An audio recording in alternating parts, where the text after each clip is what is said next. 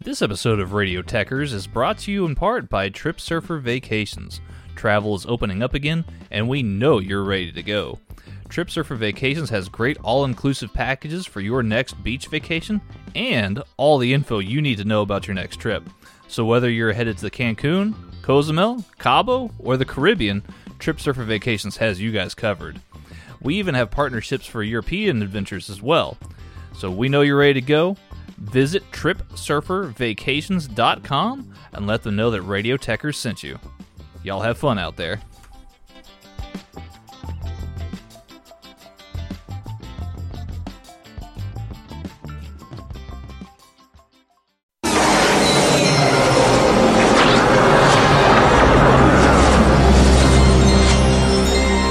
Oh boy.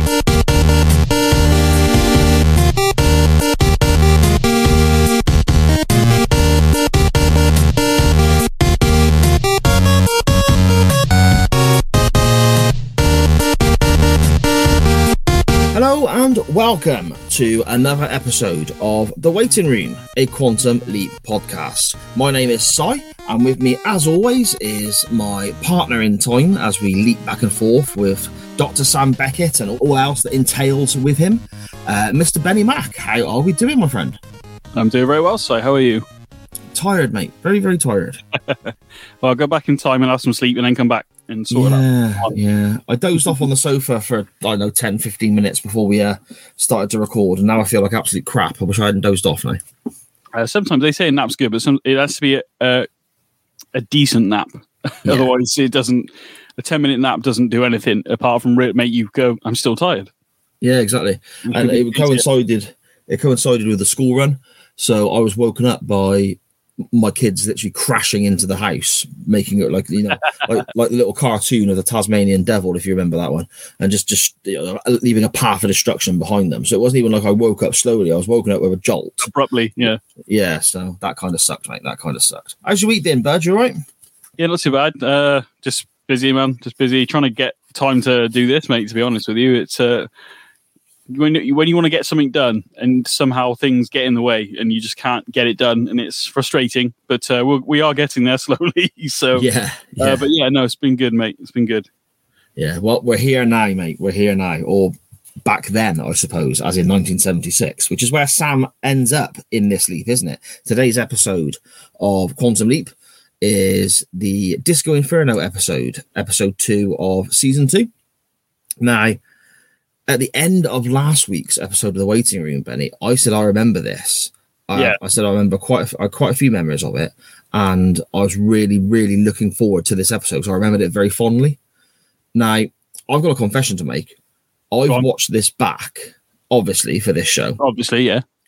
and it turns out I was thinking of an episode of um, Cold Case instead Okay. of an episode of Quantum Leap. But I can I can picture the the scenes in a disco. In if anyone's unfamiliar with Cold Case, it's one of these American cop shows similar to the likes of Law and Order and Criminal Minds and all that sort. Loads of them came out all, all at the same time, didn't they? In the, in the 2000s Yeah, and yeah. that. The Cold never- Case is a I'll, I'll let you know. I've never watched it, so I've got no. Ah, okay. It's quite good.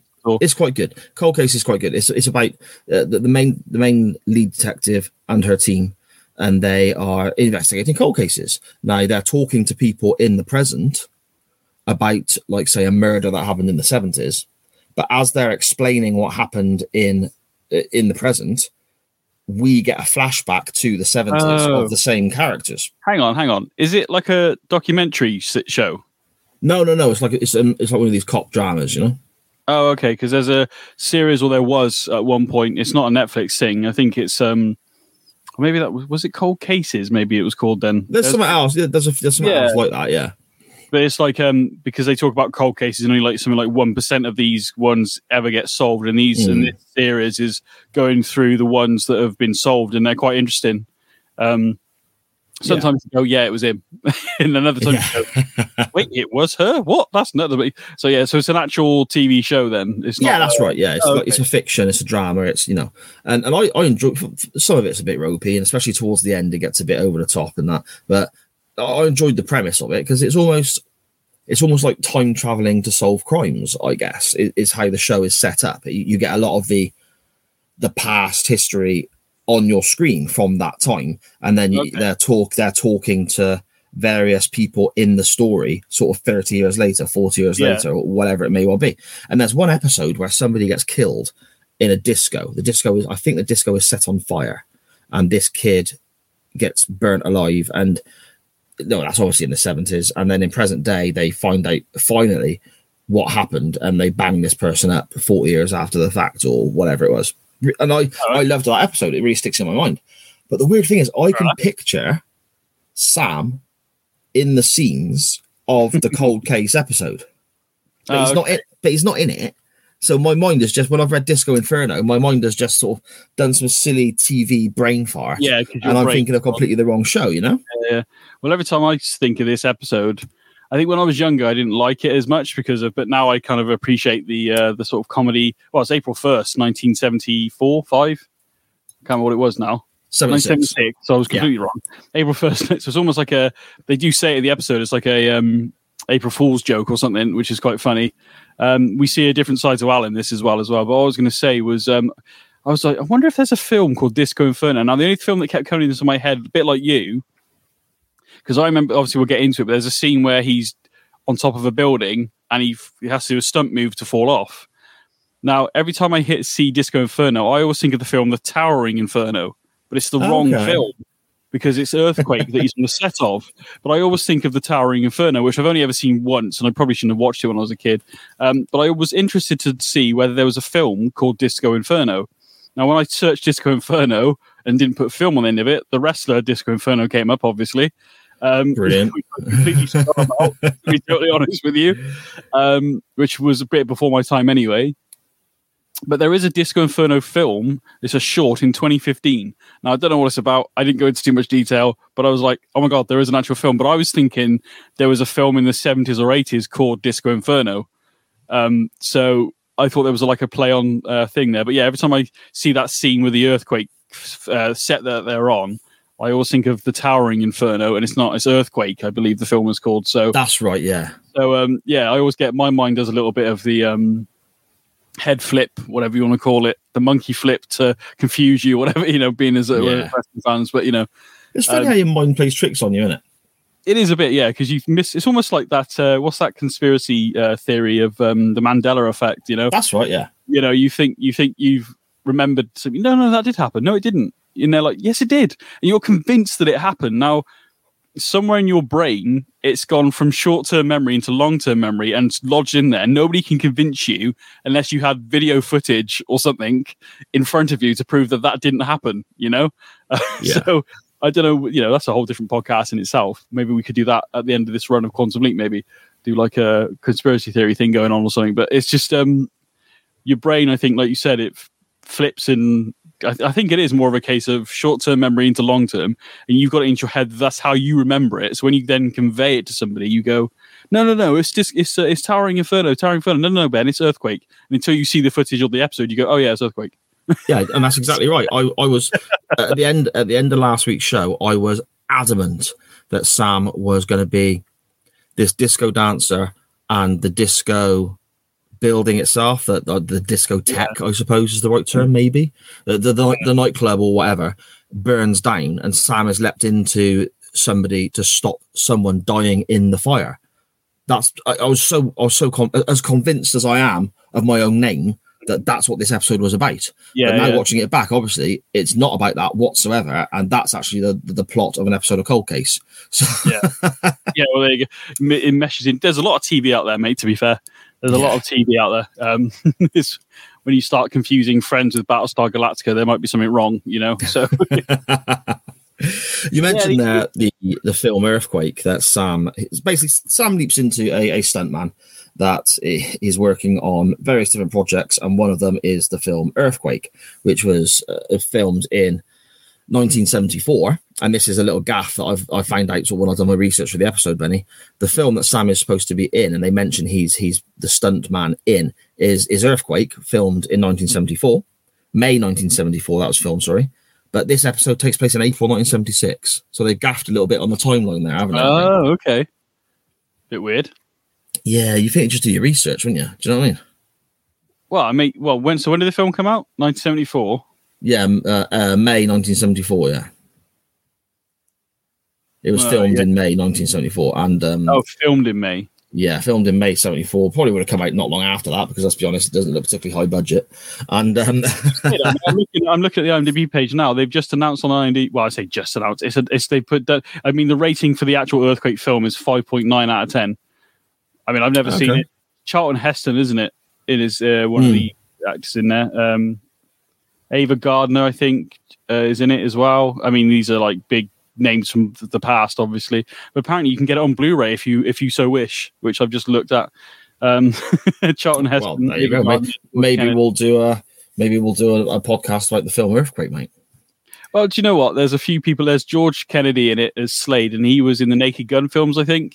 Um, so, Okay. you know, so maybe we should, as a special, maybe we we both watch Earthquake because I'm assuming the footage they use, by the way, when we see Sam falling. I say Sam in inverted commas. Um, I'm, I get the feeling it's kind of footage from the film, or at least maybe some footage that was maybe not used in the film, possibly because it looks when it flicks between the two, you can tell the difference of the quality. Yeah, you know, yeah. you know what I mean. So Yeah, I get you. I get you. Anyway, that concludes this week's screens of the seventies. Well, um, we'll be back with you next week. No, no, the next week's episode of the actual episode of Quantum Leap. that's right. Sam leaps into Chad, the stuntman, and it's a family of stuntmen, isn't it? He's got his younger brother, who is uh, Chris, who is desperate to be involved in the stunt business, but they're kind of holding him back a little bit. He's a bit young and not quite sure of uh, him being Chris. fully involved yet. Yeah, the Stones, aren't they? So it's Ray That's Stone, their father. Chris is the younger brother, and then uh, Sam leaps into Chad. Yeah. uh, Stone. So um, yeah, like you said, it's like a family-run business. But as, as we learn, actually, it's been going in their family for. I think they're like so. His younger brother would be what fourth generation, if he yeah Yeah, they say about the grandfather, don't they? yeah. So almost like to prove you're tough enough to do it type thing. Hmm. Yeah, that's right. That's right. And we first see, uh, I suppose, a reference to the 70s, I guess, in general, when Sam first appears, first leaps in. Uh, at, the end of last week's episode, with the little trailer that we get, the sort of snippet into this week's episode, Sam leaps into somebody wearing a a white, very 70s styled suit and goes, Oh, disco, I'd rather be dead. And then he's blown away with a shotgun. I remember when I first saw this episode. I'm not talking about this watch through, but when I first saw, it, I went, "Oh, that's not good." Yeah. like how can you start the episode like that? You know, maybe end on a cliffhanger like that. But then you're like, "Oh my god, what's how? How is Sam going to survive this? He's just been literally shot from about what five, six feet away from a freaking shotgun." And Yeah, then straight in, straight in like the the body, and there's blood everywhere. Yeah, exactly. Yeah, and he goes through like a glass, wi- well, what we perceive to be a glass window in this moment, and then um, obviously it cuts into the intro, and we find out that it's it's led on a crash mat. Now you hear somebody go cut, and then then Sam's like, "I've been shot." Or I've been hit, or whatever he says, and it's Yeah. like what? so well overacting for a stuntman, but definitely. Yeah, yeah, that's right. And uh, somebody's moved the mat as well. Their dad is complaining that somebody has moved the safety mat. It's not Well, to where be it should fair, be. that director that's filming this low budget film, uh, uh, Rick, I think his name is, played by Peter. Uh, I'm not even going to pronounce on Ontario. I'm not. I don't think that's Okay. right, but his, his, name's Rick anyway. Um, he- the, the, the, as well, I'm assuming you felt the same. The the director of this low budget Disco Inferno film is um, uh, well, he's Yeah. a douche basically. Yeah, he's he's. I suppose. I suppose it's the stereotype, isn't it? And I do think you get a bit of this in Quantum Leap. There are certain characters, and they do tend to be, I suppose, the villain of the piece quite often in Quantum Leap. to a degree. Yeah. So, uh, I, I see. I don't look at him as a villain as such because he's not actively going out of his way to make things difficult. He just doesn't care. He wants to get his Yeah, shots. okay. He wants to get his job done. He wants to get his you know his paycheck or whatever. Obviously, Yeah, the film you're right. itself is playing on the fact that I would assume that the you know disco was huge at one point in the seventies. Um, so people were going to make so it, you know music sort of influences life and then life influences films or whatever however you want to play it or say it. You know the trend at the time was disco so they want to capitalize on it by making a film set in this nightclub disco and have the music playing and you know Yeah, it's like a straight to tv movie i would say definitely. If not a tv movie would have been straight to vhs or Betamax back back in the day. Yeah, I would yeah. assume. Uh, you're right. You're right. Villain of the piece is probably the wrong way to describe this character, but he is very much the the stereotypical sleazy kind of film executive director Yeah. or whatever. You can imagine he's the kind of individual that eh, you know asks the young girls to perform certain acts to get parts in his films. He comes across that very much seedy, nasty, grimy, but also incredibly low budget individual, doesn't he? Sort of bottom of the chain Yeah. sort of thing. Bollock somebody for giving him a cold coffee or whatever. He's that kind of diva esque. Yeah. I'm the director. I'm important, even though the film, like we said, is probably going to be straight to uh, what will be a straight to DVD release these days. Definitely, if anything. Actually, do you know what? I don't even think he can make it to DVD these days. It'd probably be a straight YouTube release. you know, Yeah, I get you, mate. I get you. Um, we find out from the discussion as we're walking away from the the moved safety pad, I guess, that this is two days before the kid's big shot, as they're referring to it as the, the younger brother Chris. He's got a big stunt coming up. Uh, well, the potential to do it's not been confirmed that he's going to do it yet. They haven't decided exactly who's going to do the big stunt in the film Earthquake, but this is seen as his big shot to get his card, which I'm assuming means it's almost like like, like a doorman's pass or um, a, a, a police badge of some sort. Is to sh- is to show that you're qualified to do yeah, I this think this it's, kind of uh, employment, maybe. it's like a trade union card, I guess, for him to be able to be recognised as a qualified stuntman. I'm Mm. guessing it's something you have to do. I mean, I wouldn't know without looking into it, to be honest. But I'm guessing you have to do so many um, things, or maybe a couple of almost like a like an apprenticeship type thing to get them Yeah. earn your right to be qualified as a fully fledged stuntman. Um, and he was supposed to do a. Well, no, 'cause he was supposed to do because he was supposed to because you go back to safety mat quickly. An argument ensues. The dad's like, "Who moved my pad?" And the director's like, "I don't care. We need to capture this." He goes, "Well, you will care if somebody dies on your set." The um, and then the basically the director Rick is very nonchalant, like, "Yeah, whatever." And then so Ray goes, "Nah, we're done."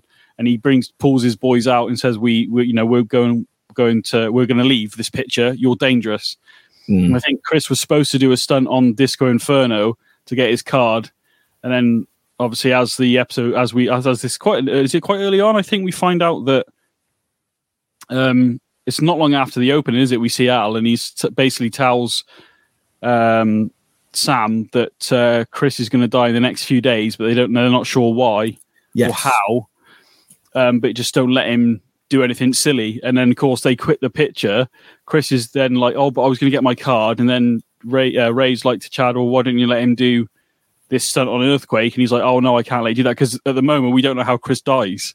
So Sam is literally trying to be the older brother and protect this new younger brother that he's got because he's not sure how he dies, whether it's a car crash, in a stunt, freaking falling down the stairs. We don't actually know how Chris dies at this point. So every time there's a like, especially when he's saying do a fall, oh no no no, you can't do it, Chris. And then of course Chris resents um, Sam, aka Chad, uh, for not letting him do it because he would have had his you know his stuntman's card. Yeah. Yeah. Spot I think, on. I think, on. I think I think I've covered I think I've covered that well. yeah, yeah, spot on. Yeah, I mean, one thing we didn't touch upon is during these early exchanges, they they meet the character Tracy, who is it seems like every other lady on the set and wherever they go, completely enamored with Chad. He's quite the yeah yeah quite the ladies' man and quite the catch, it seems. And um, another girl walks up as well and starts talking to him, but of course Sam can't remember oh, anything. yes. Uh, so he doesn't remember this girl's name because to Sam he's never met her before, and this girl is Sam's been there for about Sam's been there like ten minutes. Yeah. and this girl takes great offense, doesn't she? yes. well, you didn't blank my name last night in your trailer. What the fuck? Yeah. um, starts chatting to this music producer, doesn't he? Who's doing all the music for? She works for the company that's doing the music for the film Disco Yes. Inferno. That's Yes. right. Yeah, I'd forgotten about that. To be honest, She gives him a mood ring as well. Do you remember mood rings? I mate, I was born in the eighties. So I was born in the 80s, you cheeky bastard. yeah, but you're older than me. I, I was born I was born just in the 80s. I sneaked in at ju- like just the very start of 81. I was born. Mate, I don't remember anything until about 1990, to be totally honest with you. So and that's when I was probably about five years old. I So mean, they, they were they were quite big in the 90s as well, mind for, for a little They- while, like mood, mood rings and that. Yeah. Mate, in the 90s, it was Power Rangers this and Teenage Mutant Ninja Turtles that, mate. So even though Turtles started in the 80s, but they were still being shown in the 90s. So Ah, okay. 1990 for me was the seeing the Power Rangers for the first time on Saturday morning TV, mate. So you know, mood rings were not in my in my peripheral at all. You know? It's not like I wore one. It's not like I had one myself. Yeah, you it, just seems, did. it just it just seems like every girl I met had a freaking mood ring in the nineties. You know. You- I bet you're in a bloody hairband as well, wouldn't you? Well, that's a bit more eighties. And I, I, if I was old enough, I one hundred percent It I would have been. You would have been. in a hairband, mate. 100%. Bit of Poison, Cinderella, Motley Crue, Skid Row. Yeah, I love straight all away. that shit. I can see that straight away. I can remember going out to um like a like a rock club, uh, a, heavy metal night, uh, a nightclub, somewhere ever, and my hair has always been. Barring when I went for a bit of a shaved head s- stage, my hair has always been quite long, and I remember getting my girlfriend at the time to proper make it big and huge at the back. So I, I mean, I look like Tina Turner, mate. I could have been. it was huge. Did you have the Chris Jericho look when he uh, was in like um, WCW when he was the cruiserweight champion? No, I didn't have the ponytail on. I didn't have the ponytail on top. I could do that now. To be fair, my hair's long enough to do that now, but no, I didn't do it then. I'll send you a picture. Um, please don't. Yeah. With regards to the the mood ring and these early scenes, we get quite a bit of like the Sam's inner monologue, don't we? Sam's almost like narrating the scenes, and we're hearing Sam's thoughts. Now, this does Yeah. happen quite a bit throughout Quantum Leap, but to me, in this episode, it seems to happen a huge amount. Yeah, like it does again, especially when it first starts. Obviously, as we've already covered in Genesis, he does. I mean, I don't know if we mentioned the inner monologue, but he does it quite a lot in Genesis. And to be honest, I, I've never. You get like I think some episodes you get snippets of it, and sometimes in this one, like you said, it happened a lot. Of and I, oh, but I think that also leads into what we find out a bit later on. Sam remembers something about from his own life, so I think Mm. it's quite nice to hear this in a monologue because half the time when we see Sam, unless he's talking to Al, he doesn't really convey much of what's what he's thinking until he starts talking to Al, obviously, because you don't Yeah. tend to verbalize it because the type of show it is. But having the inner monologue is quite good just to get this feeling of and or the, or the only weird bit I found was him like I want to remember something but I kind of don't want to. It's like almost like his body or his brain telling him, "You just stop there, don't go any further." Like Mm. in terms of uh, his own life. So Yeah, I mean, we come to that shortly as well, don't we? Sam has an older brother, Tom, and playing the older brother role here to uh, Chris in the seventies, sort of fires up these these emotions, these thoughts in his mind about his own brother, but he can't quite place what's going on. Or again, the Swiss cheese effect, isn't it, with, with his mind? I quite like that because it's not like he went like he was I don't know pulling pulling fuel in a car and went, "Oh, I have a brother." No, it, the situation has sparked his memory to go, Yeah, "Oh wait, I have, I have a brother." Tom, what? Where's Tom? Where's Tom? And he's kind of asking Alf throughout the episode, like, "Where's Tom?" And Al says, "If you can't remember, I can't tell you," which is it, it is what it is because it's part of the. Uh, he's got to remember himself, hasn't he? Because of the something to do with his brain and stuff Mm. like that. But um, sometimes I find it a bit of a cop out. But then I'll, at the same time, as we've seen in season one, when he was trying to win back his possible future wife, um, Al does break the rules sometimes, which he kind of does in this to a degree. Uh, not as bad though. Al seems to have reeled it in a little bit since season one. I think well, he was told off, Oh, wasn't he? He was put off, yeah. he got his wrist slapped. He did indeed, and then also uh, the uh, I think the Congress episode, which was the first episode of this season, really not Congress, you know the the hearing to Yeah. see whether the Quantum Leap was still going to be funded or not. Maybe that's kind of like gone. Oh, I better wind my neck in a bit and just make sure we keep this project going. Otherwise, I won't be able to talk to my friend Sam, who's stuck in wherever. You know, in this case, nineteen seventy four. So Yeah, yeah, totally. Mean, speaking of, I, I suppose uh, Sam's future or, or Sam's present, I guess it would be, but the future from where he is now in in in, in the seventies, we get a little bit of a thing, a little bit of a comment from Al and an explanation from Al that did make me chuckle. In that they've had to do sort of they've had issues with Ziggy, haven't they? They've had to reset the computer, restart the computer, whatever. There's problems with it. And that's why they haven't got the exact information as to how Chris died yet yeah, and when Sam was tr- asking, well, why don't you just ask him, ask ask Ziggy now? Why don't you just ask ask her now? Because you know, back online, everything's ready to go. And Al explains that we're a bit short staffed because when Ziggy was malfunctioning, oh yeah, Ziggy put extra zeros on the end of everyone's paychecks, so a lot of the staff are on holiday. And I just love the thought that the, you know you got like Gooshie and and then if everyone else in the future just opening their pay slip at their desk and seeing those extra zeros and going, "Fuck it, I'm off." I'm going home. Like, Yeah. yeah, yeah. Well, they've just had the budget redone, and they've just overly paid all the staff based Yeah. on the first episode. now that you say that, it makes sense. Like, what the heck, you know? Uh, yeah, we'll fund you for another. I think it was another year, was it, or two years? Yeah, that's right. Um, and now they've literally overpaid everybody. So you know, they won't be having any uh, filtered coffee, I guess. Yeah, everybody. But obviously, then Al does say something that you think, oh crud, yeah, you, you know, you were thinking this is bad for Sam. All right, Al gets to kind of sleep in his own bed or whatever and go home or whatever he's doing in that particular time, but he he, he can't leave the project because he the brain pattern brainwaves they've they've you know tuned them to each other Yeah, so Al's got to be the one that speaks to Sam. So he can't go anywhere. So, you know, there's a, I mean, it's only a little snippet, but I suppose to a degree, if there's something wrong, I mean, we don't know how long there are between leaps. For Sam, it's instantaneous. We have had comments in the past of other episodes of you've been bouncing around for a week, you know? So from Sam's point of view, it's like that. From Al's point of view, it might take two weeks before we land. They find him or he lands somewhere else. I don't know. I don't know how why it would take that long, but we have had comments. So what I mean is, it's just it does impact Al's life as well. Really, yeah, yeah, without a doubt. I mean, the comment he makes is um when when Sam asks, "Well, why haven't you gone?" He says, "I can't. I've got to be on. What I am on standby for you." And it's Yeah. obviously said in a very to me to me it came across almost um with a double meaning. It came across one, I'm on standby for you because of my you know, uh, the professional side of things. My brain waves are in sync with yours, and nobody else can contact you, and so on. But also, there was like a, a sort of second wave to that for me. Oh, I'm on standby for you because you're my friend, and I can't leave. yeah. He doesn't look at it like it's a like a, an inconvenience, or at least he, if he does, he doesn't let it show in that moment. Definitely, he's for you know this dude's been a he's an admiral for goodness sake, so he's been you know in positions which we will find out later on this season. Um, Mm, where you know he's been a he's been in wars. He was in the NASA program at one point, so he's quite a all-rounded individual in the sense of his life experience. He's probably got about three lifetimes in Al alone, maybe four, of whether it's uh, day-to-day living or like the military side that he's done.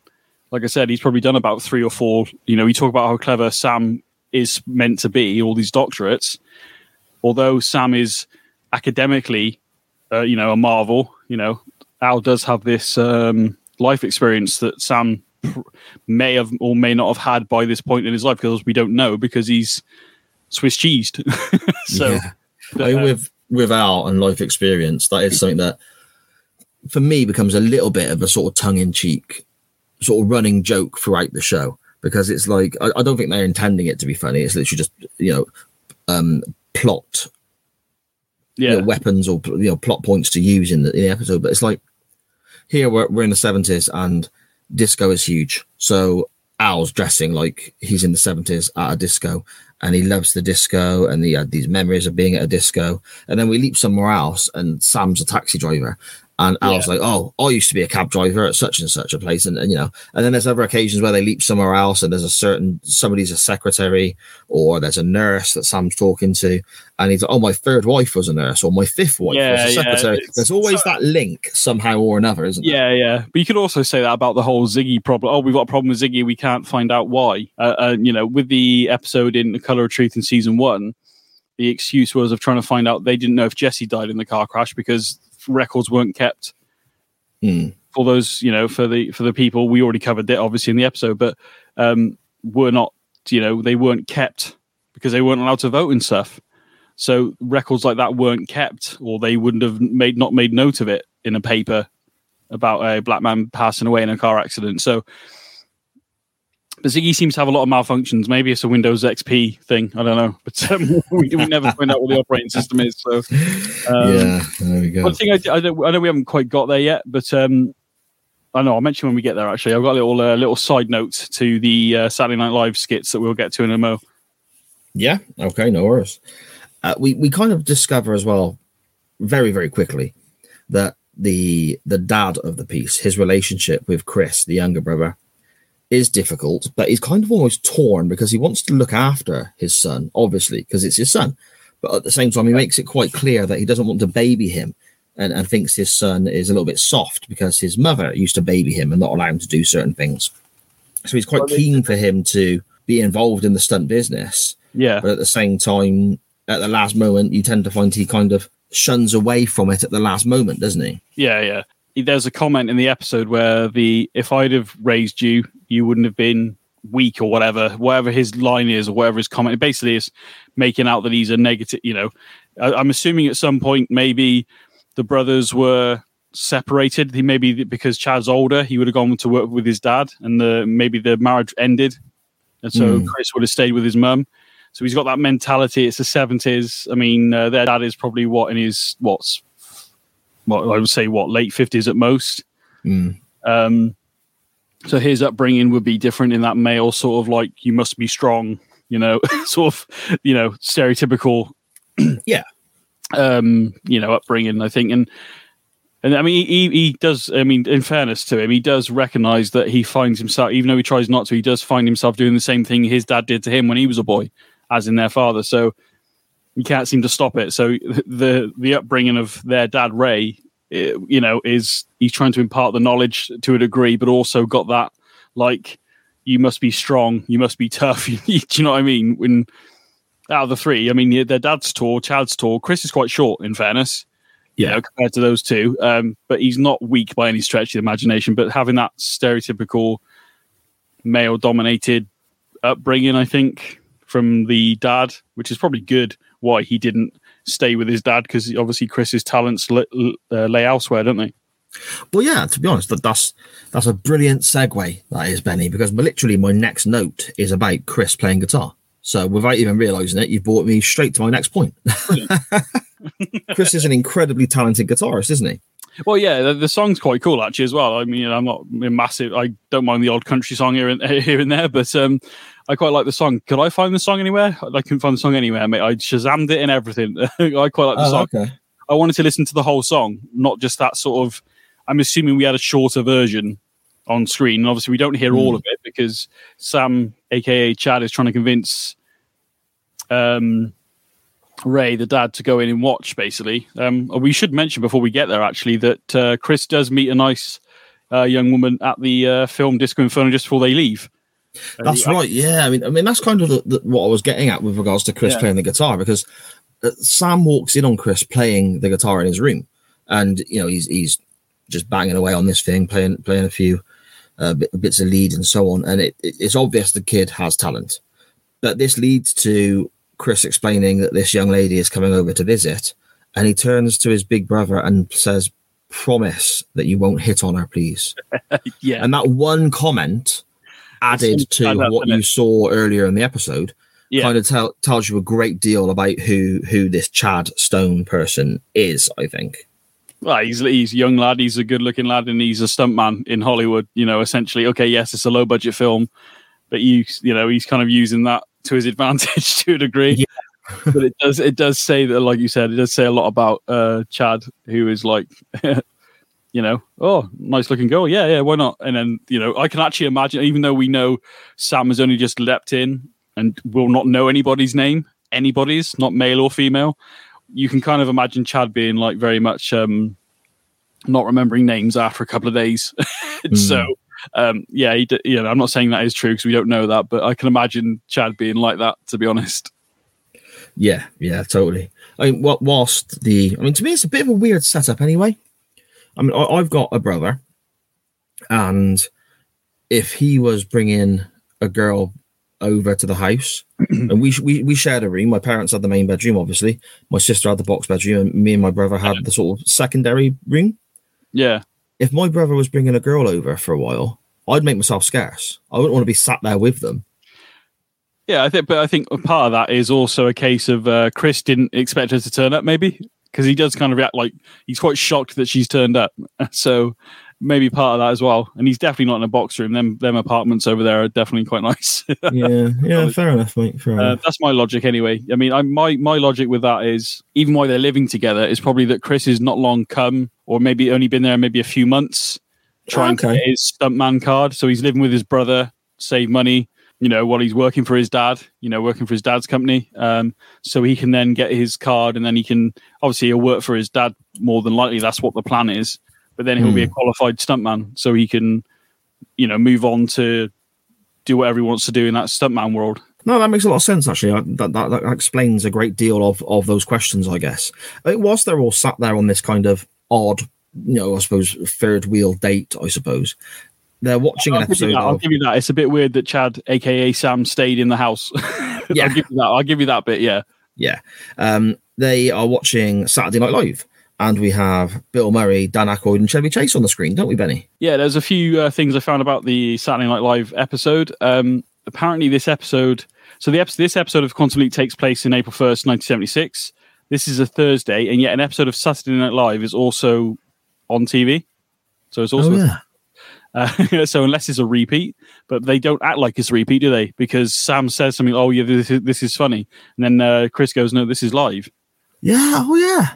So you know, it is ripping into it a little bit. Um, also, So not only are they in the wrong year for the film they're making, they're Yeah, on the the wrong wrong bleeding day of of the week. Yeah.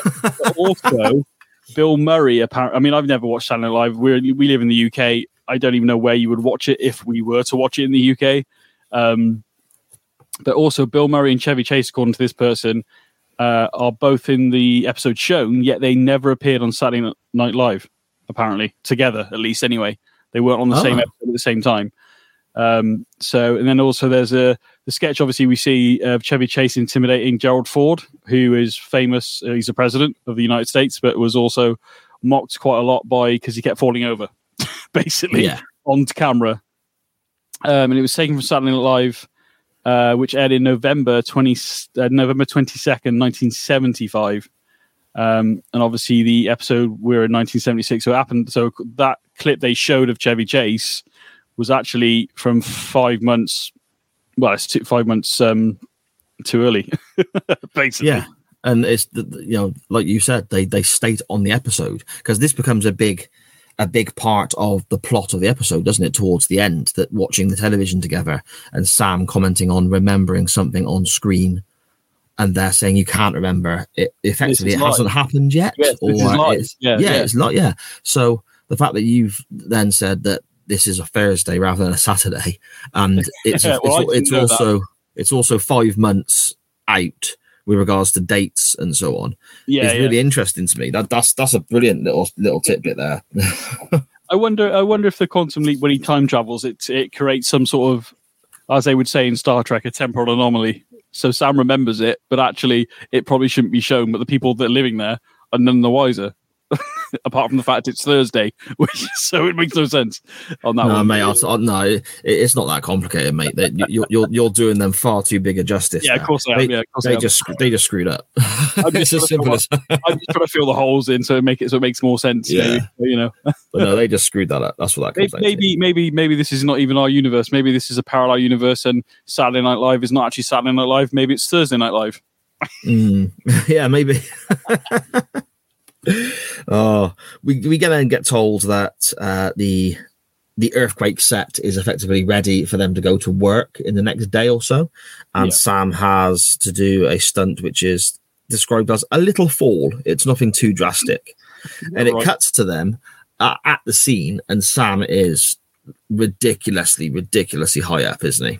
Yeah, it's um, yeah, a little fall. I don't know what a big fall is in stunt man terms, um, but a little fall, a little fall to me is maybe off the end of the bed. Or off the side. Okay. um, not what I would say is probably about anything up to 30 stories. I don't know. I have no idea. Is he's probably on the 30 or 35th floor. He might be on the 20th. I don't know. but it's a bloody it's- long way up either it's way. not a it's not a little fall at all. Yes, yeah, very long way up, very long way up. That wig is awful, by the way, that he wears as well, which he's supposed to be. the wig he's got on. yeah, yeah. I, mean, I suppose in a way it, it, it kind of does fit in because you watch seventies movies, and they cut to the stunt man for a certain scene, Yeah, and you can see now, especially with the you know with, with that the fact that HD has come along, Ultra HD has come along, and these movies weren't filmed to be looked at necessarily in that way. You can clearly see that some of these people are not who they're supposed to be. And Yeah, that but- the wigs are terrible. And Yeah. on, on- on certain occasions, the stuntman is a foot taller than the actor and stuff like this, you know? Yeah, yeah. I, I mean, I don't know this because I've not seen the film. Um, as I said, I think maybe um, I'm actually looking at a screenshot right now of Lorne Greene and uh, from that scene that they would have taken from. So that clip I said they showed in the actual episode of Quantum Leap, I'm wondering if it's like actual footage from the film Earthquake, and they've tried to make Sam look like one of the people that would be in the film. Okay. So when it cuts to the actual clip of the guy falling, it's actually from the film, but Sam looks like it. So you you kind of melded the two together to make it look like it's Sam doing it, but actually you can see tell that it's film footage. Yeah. No, I understand. Maybe, maybe. So I reckon we'll have to do an earthquake uh, review, mate. It's like a bonus episode or something. Like a bonus episode, yeah. Uh, Sam eventually gets round to speaking to uh, Tracy, the lady who is, um, shall we say, vying for Chad's attention, to put it politely. And um, Sam is trying to get Tracy to set up a chance for Chris with his music. As you explained, Benny, she's she's part of the the people making the soundtrack for certain movies, and she knows people in that business.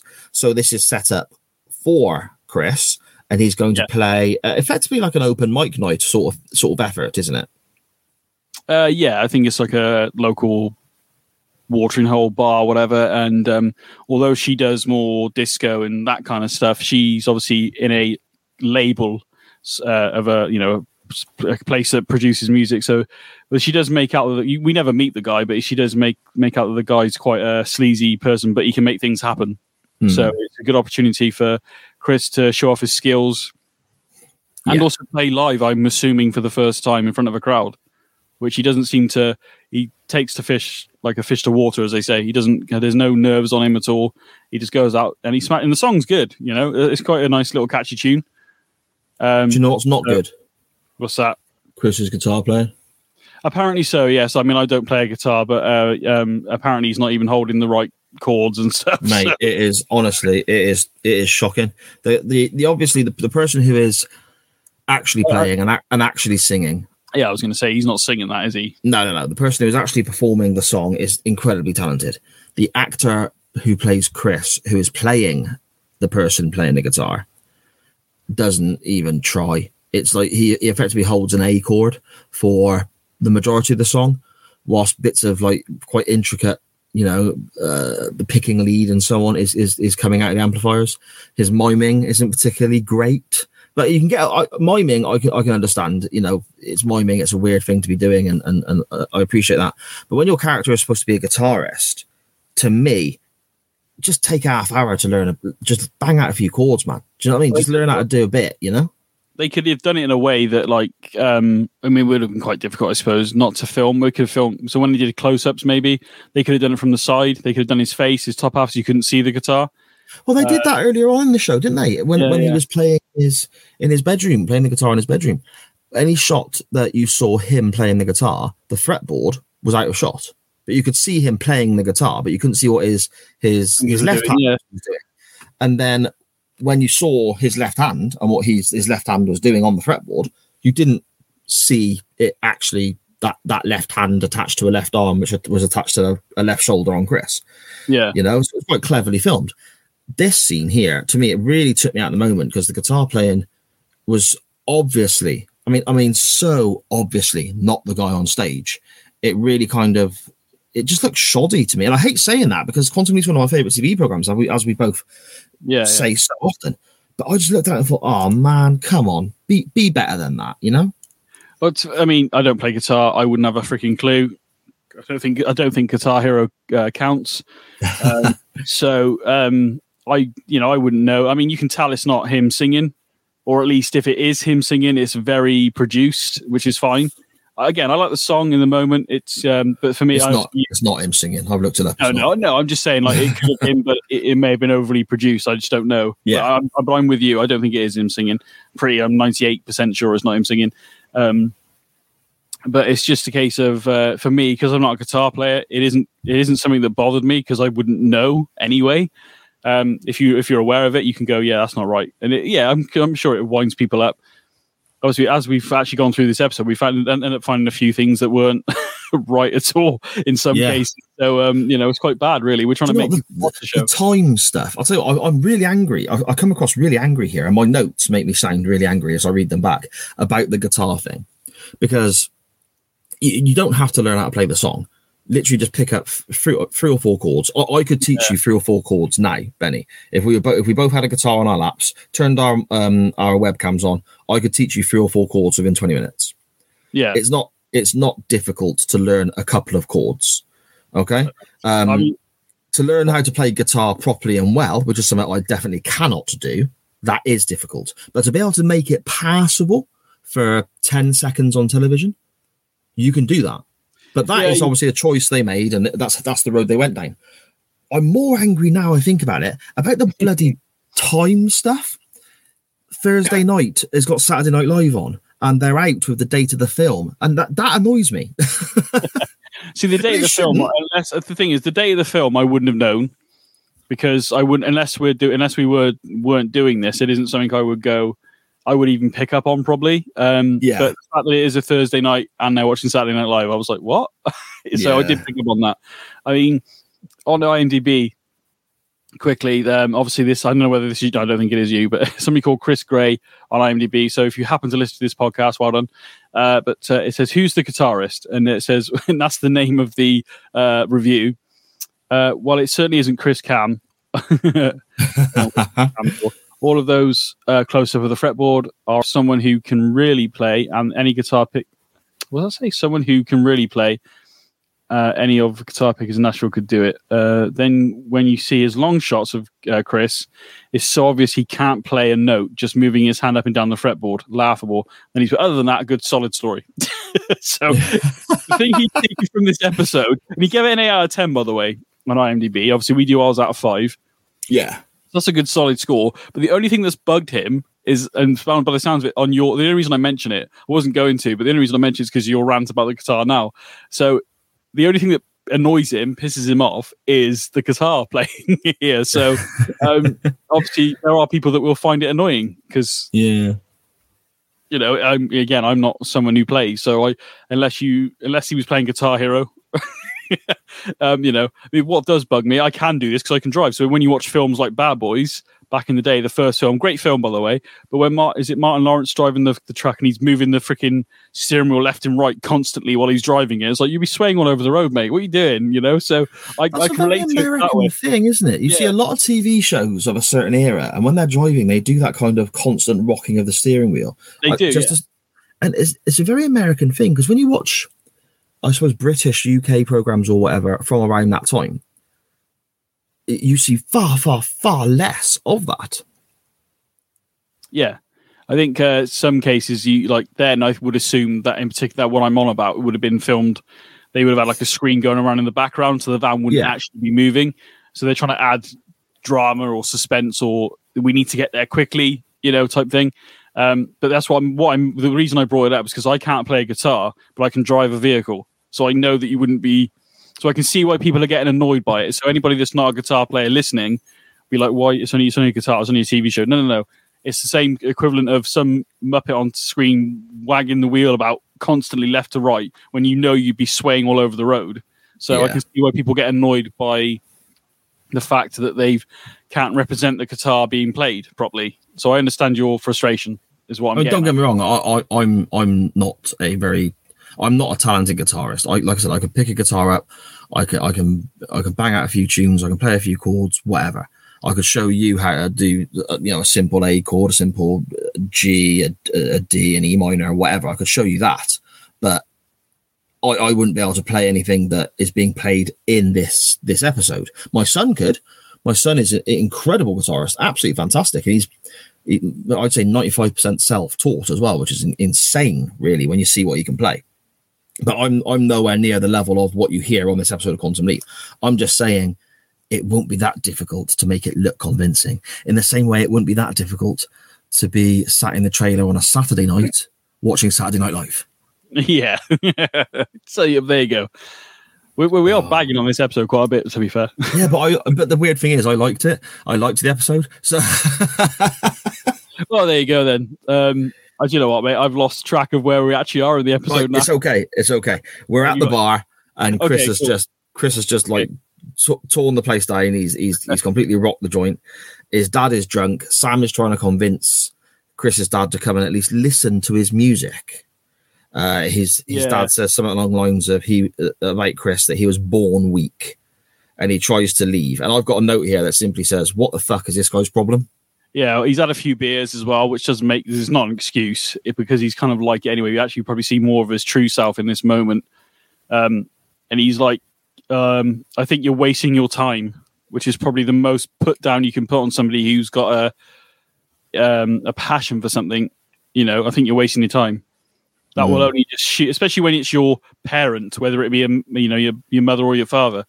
You know, if they say, "Oh, you can't do it," you know, years later they might achieve this goal and go, "Oh, I knew you could do it." You said no, no, but I, I told you that so you wouldn't. Um, so I'd see if you could do it, you know. And it's BS. No, if your kid shows a a talent or something they want to do, encourage it. You don't go, "I think you're wasting your time." And this this dude is a freaking douche in this moment. and then he tries to do the whole. Then he tries to do the whole, like, "Oh, come on," you know, and tries to push him and tries to sort of toughen him up. And I'm using that in inverted commas and then makes us the snide comment of if you'd be a lot stronger if I'd have raised you instead of your mum and Chris. For the first time in a while, I think, and I, when I've watched something, is the most warranted punch I've seen for a while because he proper levers him, doesn't he? he levels him, he hits him, you're all right. And then his dad said, makes a comment of like, "Oh, he he punches pretty good." He goes, "It's a good job you was holding me," as in naming towards Chad, aka Sam. And Yeah. Sam's like, "It's a good job. It's a good job he only threw one because Chris levels him." And I tell you Mhm. what, I think most of us probably would have done the same thing. Not everybody, not every one of us, but I think ninety percent of people in that situation would have lamped him. to be Yeah. honest, I. Yeah. I mean, from there, Chris is obviously enraged. He's he's fed up. He wants to prove his da- he wants to prove something to his dad. Um, I, I suppose it comes down to a, a um, I suppose a, a seal of approval kind of thing, making your father proud, but also trying to say "I bloody told you so" sort sort of effort. They're not letting him do any stunts on the film they're currently working on. He's been shunned with regards to his incredibly talented guitar playing so he decides to call up the original director from the film that they walked off set from and say he will do the fire stunt which is the big finale of the movie and Yeah. sounds very dangerous and the the dad of the scene is sorry i keep forgetting the guy's name roy isn't it benny is that Uh. Roy, yeah, yes roy Yeah, has yeah. said roy has took his sons off that set as benny explained earlier on in the episode because the guy is is dangerous and not doing things how he should be so Chris here is now saying, right, well, I know you need a stunt man. I'm going to prove Yeah. it to my dad. I'm going to go and do this stunt and I'm going to get my card and then I can leave and I can go and do stunts on my own without my, my asshole of a father. Yeah. Yeah, yeah, and I understand that in that moment. I mean, Ray, you know, he is a douche in that moment, and he's got that sort of. I don't know whether it's stiff upper lip because that's more of a British thing, but he's got that very like set in his ways. It should be done this way, not this way. Um, but in terms of doing the job correctly, in terms of stuntmen, he knows this stuff. He's been doing it for you know decades. Um, so he made the right choice. Although Chris was disappointed to be taken off that movie to not get his card to prove it. Um, you know, you can see why Ray would do the right thing and to protect his boys or anybody. Yeah. So, you know, especially his boys. We then get quite, I suppose, the most emotional scene. Uh, to me, it's the most emotional scene, I suppose, of Quantum Leap so far. Not just this episode, but what we've seen, Benny, where Sam, uh, well, as Chad, but Sam is talking to Al again, and he's saying about how he remembers his brother was a bit of a hothead, or his brother would be trying to protect him. Uh, his brother Tom, sorry, back back in you know where Sam grew up, and to me, this is amazing from from Scott Bakula. It's so sim, so so incredibly striking. He's talking about his brother, and you can literally s- he doesn't need any words. You can literally see the moment on his face when he remembers his brother had has passed away in Vietnam. Yeah. And Scott Bakula here is just th- this is fantastic, isn't it? Yeah. It, like you said, you can, once he kind of you can almost. I mean, we know though because we've watched it before, but I do remember watching this the first time, and you can just see his face, and I think his brain going, "Oh no, my brother's." And you can almost see it's heartbreaking at the same time. It's Yeah. it's hard unless you see it. It's hard to explain. But I, in my in that moment, I'm very much with you. It's a very good. Then Scott Bakula is a, especially off playing off Dean Stockwell in this show. I always felt like they should have done like a buddy cop movie at some point as well, but um, they obviously they didn't. But um, but they play off each other so well. I mean, I sent you. I mean, it's not related to this at all in the sense of the content, uh, the episode. Sorry, uh, but um, that scene I sent you after when Dean passed away, and there was Yeah. a scene where Scott Bakula is Archer and Enterprise, and they them two meet in that uh, in that uh, series, and Dean Stockwell's playing a. Well, you think it's a prison, but it's actually more like a concentration camp, and there's a different story in that altogether. But the way they play off each other, and the way Dean delivers his lines and Scott delivers his lines, even though it's not quantum leap, you just go those two just play off each other so well. Um, so yeah, the but yeah, seeing Sam's face, like you said, he, without saying anything, you see his brain go, "My brother's dead," and you almost see it. Like I said, you, I, I swear, you see his heart breaking in that moment as well. And I'd imagine that's what it would have been like for him when he was when his brother actually died, when he would have been around uh, as just himself, not um, leaping around in time. It's in the eyes, isn't it? It's, it's in his eyes. You can So see it.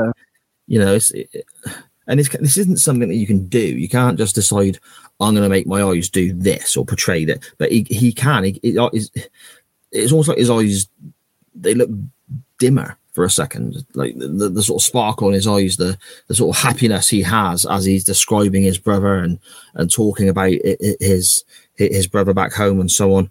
He's got that little sparkle in his eye because he's in the bit. Of, he's almost chirpy to a degree, and then Yeah. it's like the flick of a switch, and it just disappears, and it's like, oh man, it just rips your heart out. It's so good.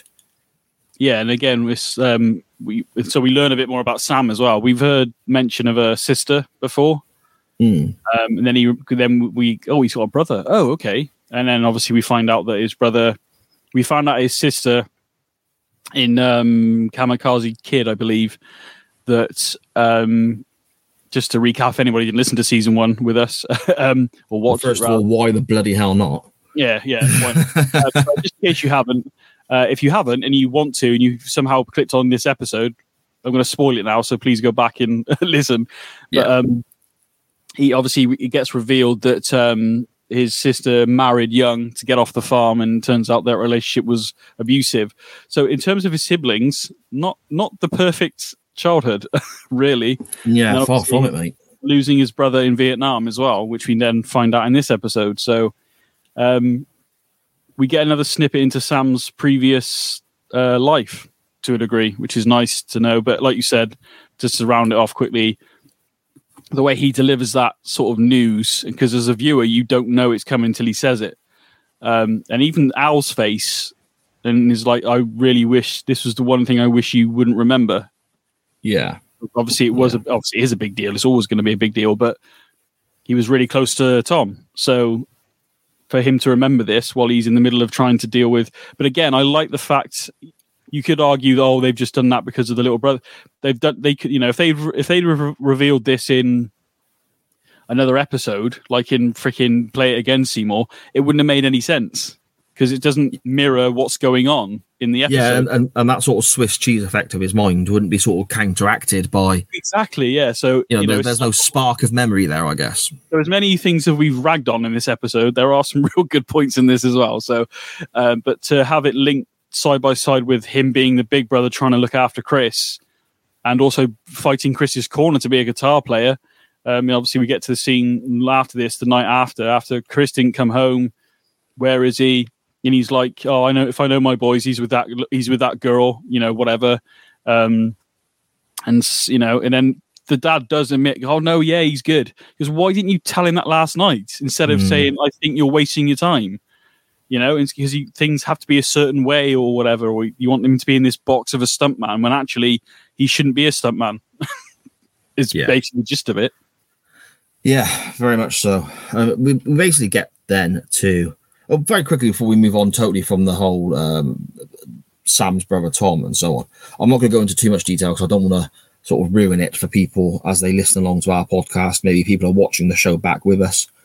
Yeah. Uh, maybe they've never seen Quantum Leap before. I mean, it's, it seems silly talking about spoilers considering the show is 30 odd years old, but it is what it is. I understand some people may not have seen this before. Yeah. Something that really stood out to me, Benny, that you'll get what I mean here, and we'll touch back upon it in future episodes. Okay. We obviously know where we're heading at the end of this season with Yes, regards yeah. to certain episodes and certain plot lines. I thought it was fascinating that this here, the second episode of the season, is already sort of foreshadowing where we're going. Yeah. Do you know what? Until you literally just said that. I mean, I know where it's going, obviously, and you're right. It- you, you're actually you're spot on. It's really clever, just a little sort of. Uh, uh, what do they call them? Easter eggs or whatever? I'm not sure. Just a little Well, sort of. um, it's foreshadowing. You know, you're right. It's Hmm. it's foreshadowing um, because of what's going to come. And I, you know, I feel rel- I'm not going to. I'm I because I made a comment in season one of like some. Or I don't know whether I said it on air. Um, and I've said to you, I know I have that sometimes I, I like the episodes that have more of a story arc. Maybe it's a two-parter or whatever. We don't get a lot of that in Quantum Leap. Um, but then you did say like, well, I quite like the individual stories. Boom, did this, you're out yeah. but there is as you just as you just reminded me at least maybe not season one so much but there are little things in there that maybe foreshadow maybe into season three actually now that you said foreshadowing but season two has started a little bit different in a sense of especially episode two um, like you said it's foreshadowing what's to come and even though i because i was thinking they're very sta- like everybody loves friends and i love friends i think it's great but there's a lot of standalone episodes that we just get to know the characters a bit more and that's kind of what quantum leap is doing within one and two but like you said the foreshadowing of mentioning you know F- sam's uh previous life essentially. Mhm. you're right i think so. Actually there is an underlying story there that i may not have been overly thinking of when we started this podcast Yeah, yeah. I mean, it, it just popped up. It, it, you know, just literally popped in my head as I was watching it, thinking, "Wow, okay, I never really thought about that before." But there we go. All that may seem a bit cryptic, a bit a bit vague, but things Yeah. will become clear as you carry on listening to this this this show. Benny and I are, are, are putting out for you, and we get to the end of this season and and into future episodes. yeah, uh, Chris is on the set of the, the the original movie by this stage. Disco Inferno, the title name of the episode, mate. Oh yeah, okay. uh, the the girl that is effectively now, I suppose, Chris's girlfriend is, is we find that her name is Shannon, and she is there looking very grossed out as this director acts really sleazy around her, and He is, basically, I yeah. suppose. I suppose he sort of reaffirms all the suspicions that we were discussing earlier, Benny, about how much for how much of a just a low life he is. Is it because he's got that tash as well? Do you think that's what it is? he's Well, I got that don't know. stereotypical seventies, and I dare say it, porn star mustache going on. Wow. the seventies So- were a bit of a seedy time as well, weren't they? Um, I wouldn't know. I wasn't born yet, but I. Well, nor was on- I. Fucking. Are you sure? God. I feel yes, like I'm you- bloody sure. I'm getting a birth certificate for the next time we, uh, we yeah, why not? just hold it up to the camera. Oh dear. Uh, it turns out that they're filming the final stunt, the big, the big fire scene, without a rehearsal. There's explosions, there's fire, etc., all planned for this, I suppose, grand finale of, of this this low budget movie. But there's no no rehearsal taking place, which this this director yeah no you're right and this director doesn't take any advice from anybody. One of the guys comes says i don't think the fuses are right or something very quickly. It's kind of there and it's gone. And then he goes oh oh we're going to film the rehearsal. And then he's like oh get me out of this chair. It's one of those chairs where you lift the director up so they can see where the camera's going to be to you know gauge the shot. And he's like oh get me out of this chair i don't like it. So he's more concerned about his own safety and which he should be concerned about everybody's safety. He's a damn director.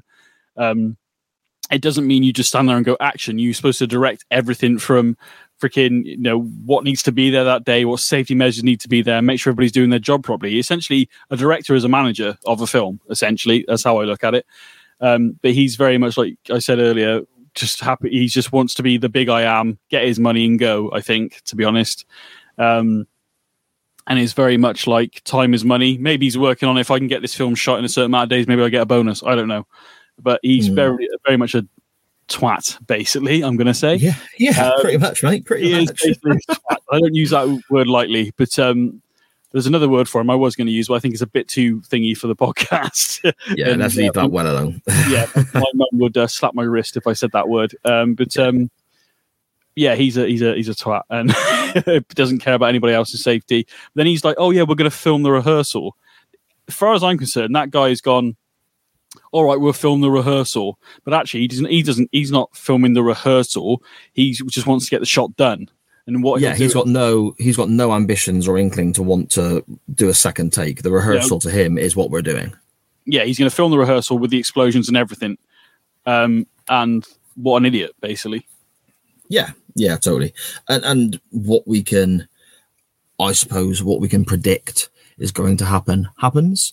The charges go off, the explosion happens, the fire is out of control. It's it's quite a, a sort of scary scene. Chris is stuck in the middle of this kind of well, li- literally an, an inferno, to which by this stage Sam has arrived because he hears from Al what is going on. This is obviously where Chris is going to pass away. Al Yeah. guides Sam to Chris by using his voice. Sam finds Chris on the floor, gets him out, and some music plays. Sam carries him out. Out-.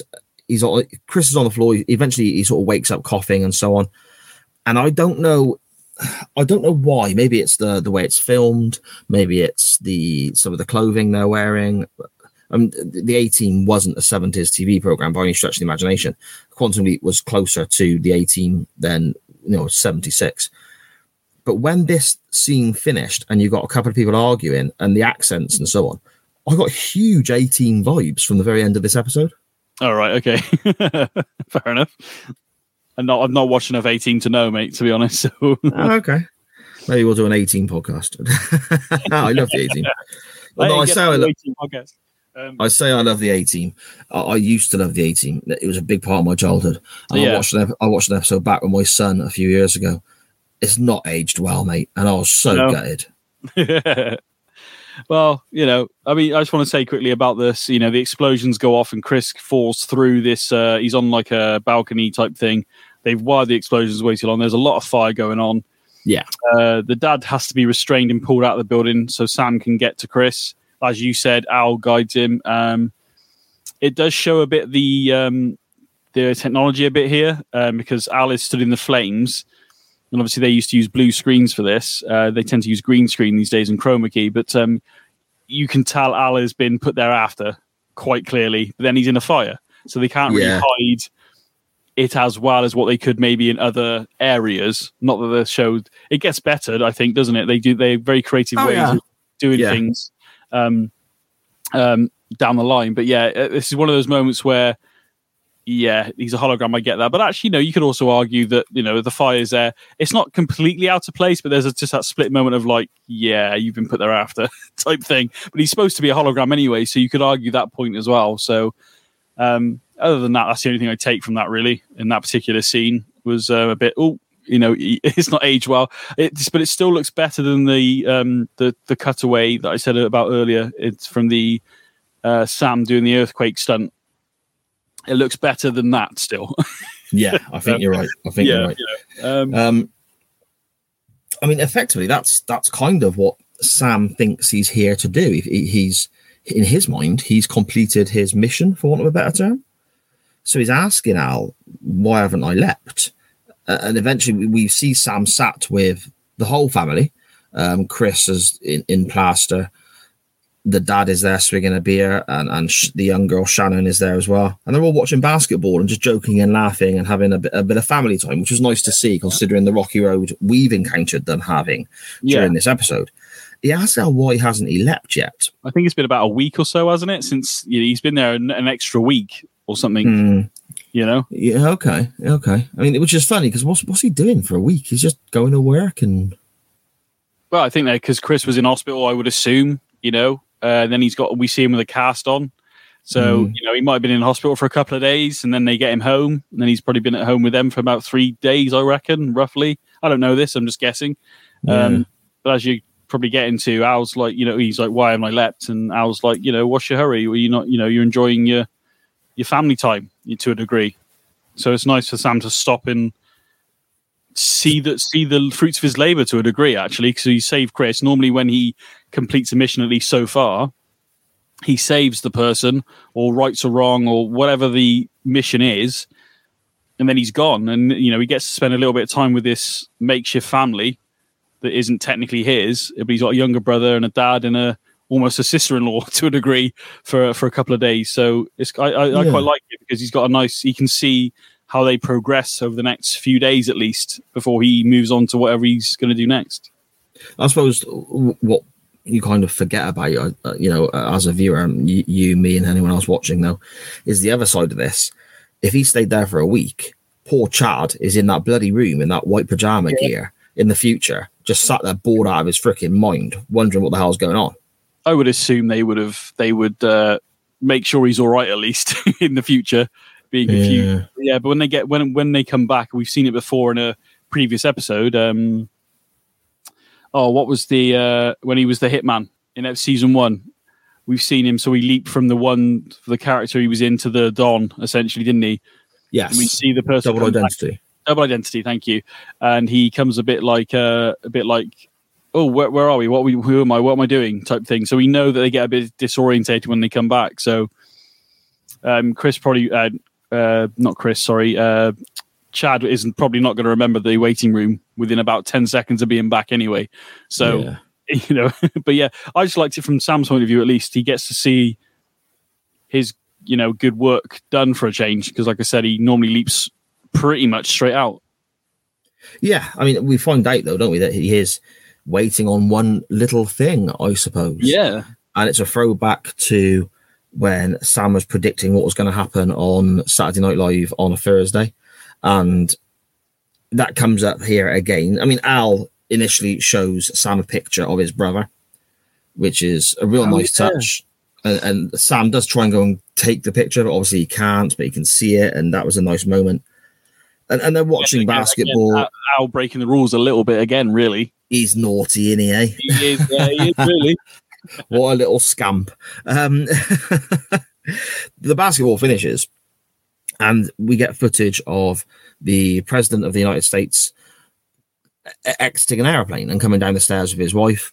And Al kind of explains to Sam that they need to try and get maybe Chris to go into his music, or at least Sam's trying to talk to Roy about this. Yeah, about it, and even the girlfriend chips in a bit as well, which means the relationship has probably been a bit longer for her to get used to their dad as well. For her to be saying that, um, yes, as you were saying, Al says, um, "Oh, this is because you see Gerald Ford walking down the steps, and he goes, "Oh, this is where he falls. This is where he falls." And then Sam goes, "Oh, I know. I tell you what, if." He goes something about predicting the future or whatever. His dad says. He goes, "Actually, I can. Yeah, Gerald Yeah. Ford is going to fall off these steps in a minute." And he's like, "No, there's no way you can know this. This is live." He goes, "All right, I'll bet Chris's future." And Chris is like, "Hang on a minute, don't, don't I get a say?" Again, we know the crowd. We know Sam's from the future. We know that. We know the situation. yeah, yeah. Can you imagine Chris? Uh, Chris at that moment must be thinking, "Dude, shut the hell up." yeah. Because he, the dad, the dad still wants Chris to come and work for them at the sea. He's got his card now, even though he's in an accident on set. He's still got his card, so he can come and work for them if he wants. Sam and the girlfriend are convincing the dad that he's really good, and he goes, "Oh yeah, he's all right for a stuntman or whatever." Um, he goes, "I bet you Gerald Ford falls, and if I'm wrong, Chris comes to work with us. If I'm right, Chris pursues music." Yeah. And the dad's like, "All right." thinking Chad's lost it probably at this point. Goes, I'll take you on that. And then I, what I love about it is that Sam's now crouched in front of the TV, and he's kind of sidely going to Al, going, "Are you sure this is when he falls?" And then I was like, "I'm pretty sure," because he was It got. does, gone it from- does take ages, doesn't it? It takes a Yeah. little while. Yeah, but he, Al's got this thing of like, yeah, he falls, he falls. Then he goes, "Are you sure?" And he's like, "Yeah, I think so." so then he's gone from being like hundred percent to about seventy percent sure that this guy falls. Um, and then uh, then it's a nice little moment where Gerald Ford once again falls down these steps. They're all shocked and like laughing, and Chris laughs and smiles at Chad, aka Sam. Sam smiles at him, and then he puts a thumb out, and then he does leap. So he wasn't just there to save his life; he was there to correct it, maybe. I guess. To, or to- maybe both. Perhaps it was both. Perhaps he was both, there to say, you know, there would be nothing to correct if he died in the fire. So Oh yeah. Um, but again, we, we could ask that question of like, would this have played out? Would have so would if Sam hadn't have been there, would have Chris died maybe a few days earlier on that set of Disco Inferno? Or would he have done the jump on Earthquake? Because Chad would have hmm. gone, yeah, do that then. So Well, yeah, because Sam's the one who gets him the open mic audition via Tracy for his dad to see, which then makes Chris lose his temper and go back onto the yeah, set of exactly. Disco so, Inferno. yeah. So, So, Sam kind of triggers that. Yeah, if yeah, if you want to look at it that way, it's almost like a final destination type thing. He's almost got to almost not only save his life but reset his career choice as well. in this Yeah. particular episode. So I mean, we could talk about that for another three hours. To be honest, of if he didn't do this or didn't do that or did do this and didn't, you know, it, where would it go? You know, Mm, yeah, definitely. Oh, and then Sam leaps into um, what we'll see next week, I guess. And he's wearing a very unique kind of sailor's outfit, all in white. And he states, I'm Popeye. yeah, Which is quite I, I did. I did. I did pop for that. I, I did laugh at that actually, to be honest, because um, it took me a second to realize what episode it was going to be as well. Um, but when he said Yeah. like pop, I did pop. I'm not going to lie, I was laughing for a little bit. I'll tell you what, you're right there, because when normally you get these little kind of uh, trailers, cliffhangers, whatever it may well be, to I suppose hint at what's coming next week. I can normally remember the episode from that. I may not remember masses about it. For example, I thought this was an episode of Cold Case when I saw last week's trailer. well, So there you go. bit- yeah. but I can normally sort of yeah, I can normally look at something and go, okay, well that's that, or that's this, and I remember that happens, or whatever. Um, this one, I had to look it up. I could not remember anything at all about what this next episode was. That's quite. Uh, well, even after you saw the uh, the clip as well at the end. Yeah, even when it, when they when he was in the sailor's outfit, I'm thinking, well, what's this then? Oh right, sorry, I thought you meant uh, Disco Inferno. Oh no, no, no, no, no, no. no, Disco. Yeah, no. As as in this this cliffhanger at the end of this episode, uh, as you said, you weren't sure what episode it was. I had no clue. Yeah, yeah. Um, I mean, I mean, well, I suppose before we get, I don't, do you want to do the ratings now, or are we doing? Are we going to? Because I can't. We haven't done the ratings yet. I've just realised. No, yeah, yeah, yeah. Same. Yeah, I was going to come back to those, but we'll get on those. Yeah, we'll go, when there's nothing much more to speak about. I mean, yeah, with yeah, regards One with thing- regards to the next leap, yeah. I Um, mean, I, I don't remember masses about it. I remember it, you know, it being a, a, again one that's sort of a reflection on how race is treated in a certain time. yeah, but that's yeah. kind of all I really remember. Yeah, it's um because it's what nineteen. We're going back quite a big chunk of time now. We've gone from the seventies, and I think it's nineteen fifty three. That's Um, right. Yeah. So it's a very big chunk of time we're going back again. But what I do remember is him coming off the bus, being picked up by his dad, and I remember liking his dad straight away. I thought he was a really nice bloke, like really nice character. Um, in that short car ride they have back to the house in the next one. Okay. Um, and the I only thing I can't can remember any of that. No, the only thing I can remember there's an ex-flame who I just find annoying, and the mother who is quite annoying. Um, the mother is, I believe, she is like the council worker or something, or the social worker in D- Mrs. Doubtfire. Oh, Who okay. comes, who comes in and uh, he's got to put the he puts the pie on his face and makes out that it's a uh, like a face mask. If you remember Robin Williams doing that, but yeah, in terms of the episode, I think I remember. I don't remember much after that. I know because Sam doesn't know, he forgets his own wife because he doesn't know he's got a wife and he Mm. doesn't know where he's come from, what he's been doing.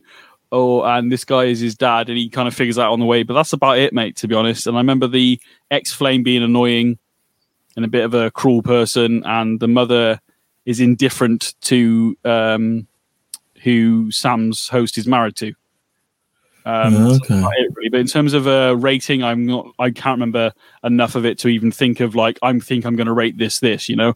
No, So- no, no. I wasn't thinking about rating next week. I was, I was literally just trying to think. No, no, no. I'm just saying. Normally, normally when we think of an episode, like when we got to um, Kamikaze Kid, in my head, I'm thinking this is definitely a five out of five. You know, Okay, yeah.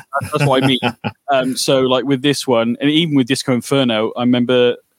I mean, we'll get to ratings in a mo, but when you said about it last week, I'm like, oh yeah, this is a this is a this or and I. But then some things I forget, and obviously, but yeah, apart from the, yeah, I'm trying. I'm trying to throw something out there, mate, but I can't think of enough to even think of what it could be. But yeah, a few things I remember, and it's but I think it's mainly the beginning and that's only been Right. triggered by the fact we get a preview of it at the end Well, of this. hopefully, uh, that's that's interesting. Then, if if both of us can't really remember much about this particular episode, hopefully we get a pleasant surprise next week.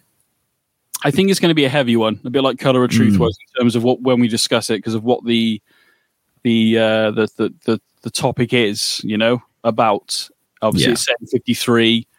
Um, tolerances and stuff are a lot different, um, and as we already saw in Color of Truth in season one. So I think it's going to be a heavy episode next week. I'll give you that. We'll try and make it fun somewhere, but I feel like a heavy episode in a. Well, it, it, it, hopefully uh, it starts a conversation maybe, and for the better. Yeah, yeah, definitely. So then, Disco Inferno. Uh, shall we do our good points and bad points? Our O boys and our cacas first. Yeah, yeah, definitely. Um, uh, is it my turn or your turn to go first? I can't remember. I'll tell you what. You go first, Benny. What's your Oh. O boy this week? Ever the gentleman, considering I've been making out that you're old the entire episode. I am Uh, old, mate. There's no, there's no beating that. I, I am old. I feel ancient as well. I have to have a nap this afternoon. Um, fair enough. My uh, probably one of my favorite moments. Actually, we didn't even mention it, and um, I can. It's only, and I was like, oh crap, I should have mentioned that. It's when uh, Al comes back, and now it's when the girlfriend comes in for the date, and and the Chris is very much like a bit of a dick towards Sam because of how Chad normally is, I assume. So Sam Yeah. goes outside to get some air because Al's on the balcony. He goes out, and Al's wearing a 70s suit uh, and all that stuff, and it's hilarious in itself. But he has a man bag yeah. because he couldn't get his wallet in his trousers because they were so tight. And it's just that sort of conversation between them and him being in that until they realize what's actually going on. But in that initial moment of them, Al coming back to speak to Sam, to see Al in a freaking 70 suit, which is, do you know what? Probably the normalest, one of the normal things he wears in this show to a degree. Yeah, it, it's supposed to be ridiculed, isn't it? It's supposed to be daft, but it actually kind of, I suppose, because we're looking at 70s clothes all the way through this episode, it actually It doesn't look doesn't that bad. It- no, it doesn't really stand out from everything else, does it? Because of what you said.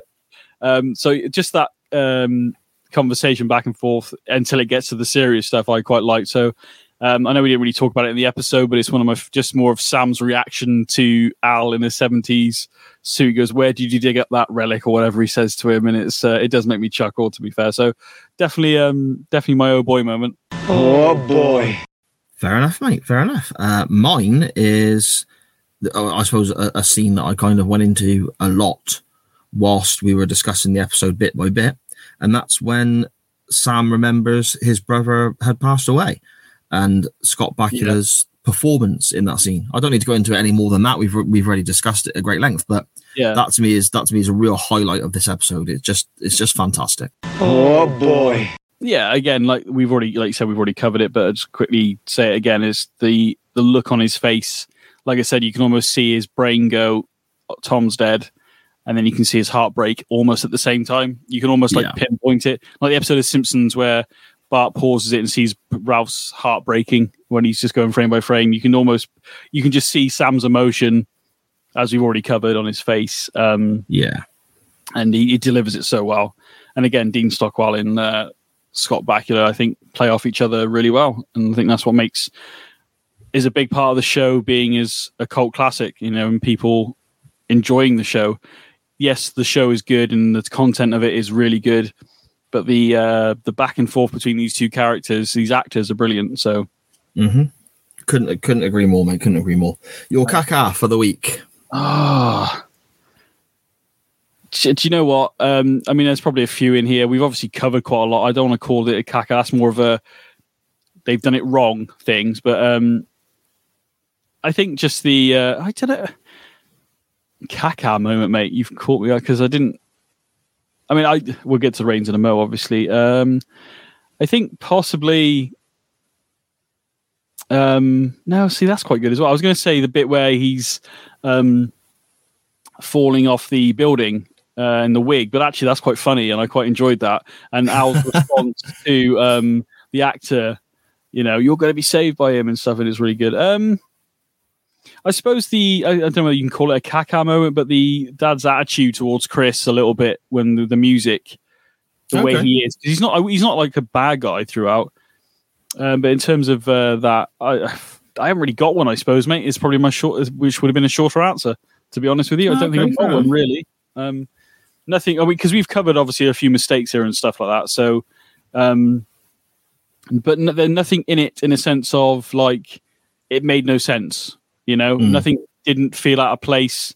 Um, all right, yeah, you could argue the the Saturday night, you know, the Saturday Night Live stuff is on a Thursday and stuff like that, but that's more continuity errors. Um, but in terms of a moment that made me go, ooh, like like that's even Al was quite tame, you know, in terms of comments. I mean, Al, I mean, I'm gonna throw another oh boy moment actually, to be honest, at you. Instead of a caca, I'm gonna forfeit it because I haven't really got one.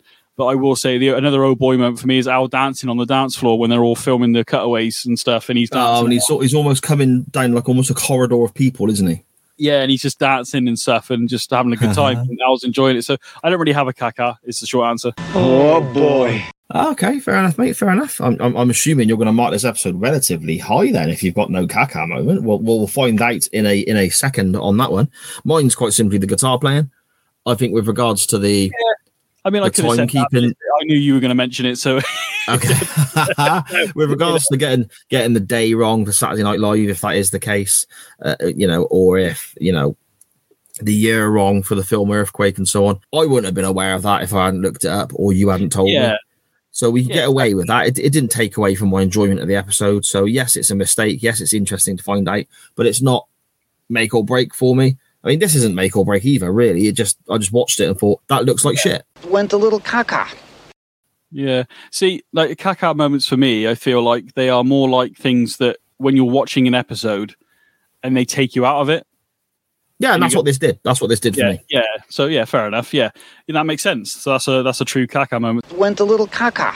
You know, nothing. I mean, if I was a guitar player, uh, clearly I'm obviously based on the way you've described it and others have done online, I would have picked up on it. But because I'm not a guitar player, it doesn't it doesn't mean any it doesn't doesn't you know it doesn't trigger me because I can't see No, I it get you. I get because you. I don't know it's a, and again, again, I'm not a guitar player. I can knock out a few chords, but it's just the fact that you can see his hand isn't even moving. It's, I mean, if if if they plugged that guitar in properly, the noise it would make would be horrific. So, uh, what's your rating there, my friend? Um, do you know what?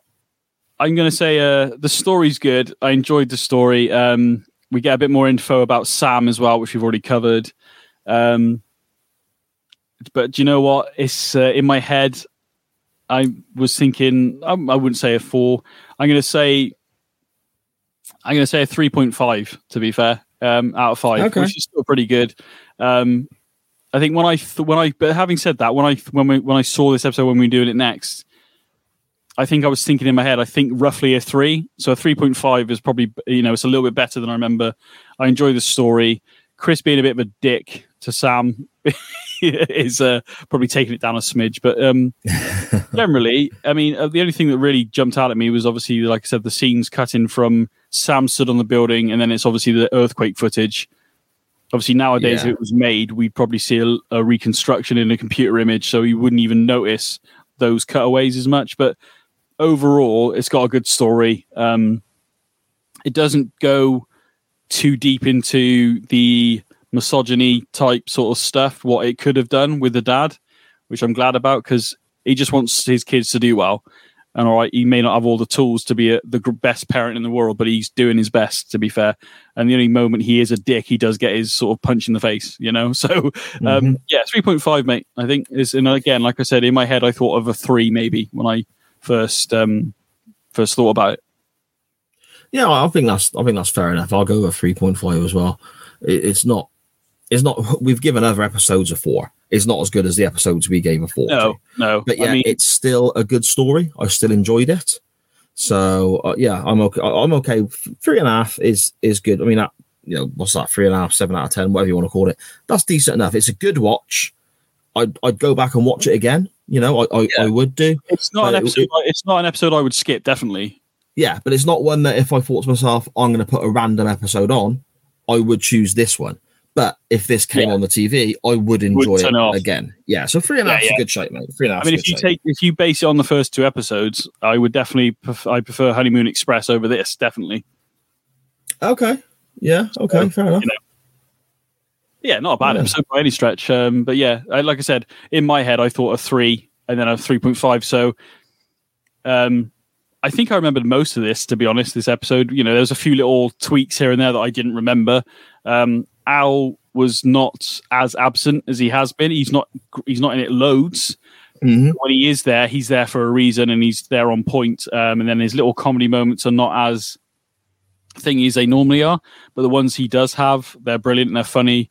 Um, and he, he loves the 70s clearly because he's dancing around with everybody else. Not that anybody can see him, but he's, you know, just enjoying himself and, you know, to the annoyance of Sam sometimes. But, you know, overall, the episode's good. It's got a good story, you know. Yeah, I'd, I'd recommend people watched it, but it's not the best we've ever seen. So I think that's a that's a fair summary by the pair of us there, bud. So, So, before we get off, uh, do you want to let everybody know whereabouts they can find you online with your other content, your your links to your social medias, and so on? It's all on uh, it's all on Twitter now, mate. So at Benny Mac, B E triple M Y M A C K. There's a link on there for Linktree and anything you want to find, whether it's Twitch or Facebook page or whatever. It's all under that one link now, so you can do that under. So Twitter's the best way to do it, basically. So at Benny Mac, B E triple M Y M A C K. Awesome stuff. You can find me on Twitter at SJP Words, or I have a little group on Facebook, SJP, all the shows and info.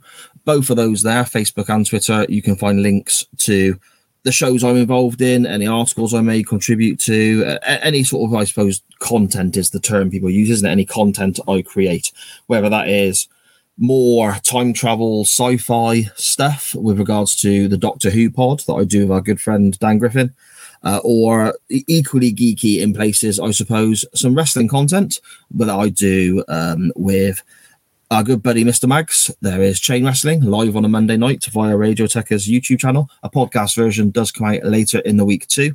And Nitro Nights, which I do with a good friend Scottish Danny, looking back on WCW week by week by week. And that has got some some brilliant and some awful, I'll tell you that. But all the links to these shows can be found at SJP Words on Twitter or SJP, all the shows and info on Facebook. But most importantly, you can find this show on all sorts of social medias Twitter, Instagram, Facebook, etc. And it's always a variation of at the waiting room underscore is where you want to be looking. But again, if you're following Benny and you're following me, you'll find us. It's that You'll find us, straightforward. Yeah, absolutely.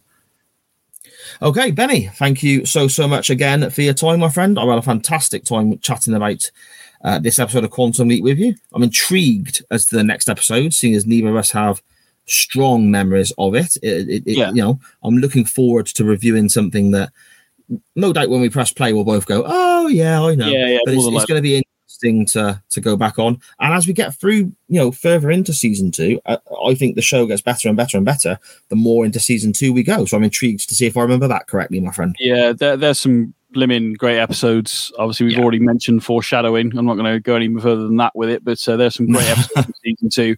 Um, I th- uh, is it season two? I think it is season two. There's an episode in season two, mate, that I'm I'm quite looking forward to, and it was not necessarily.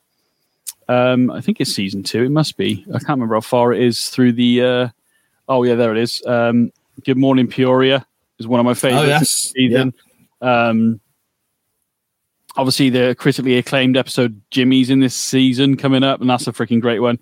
And one that probably probably does get mentioned, but not as much. Uh, so help me God is a great episode, um, and I've got high hopes for that one.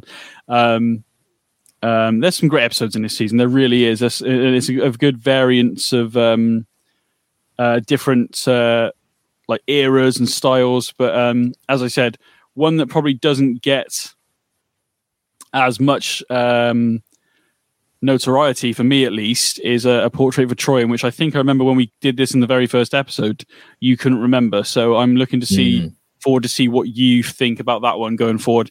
And also, as we already mentioned already, the social side. Comment below, guys, so we can see what you think of the show so far. What, how well we're doing.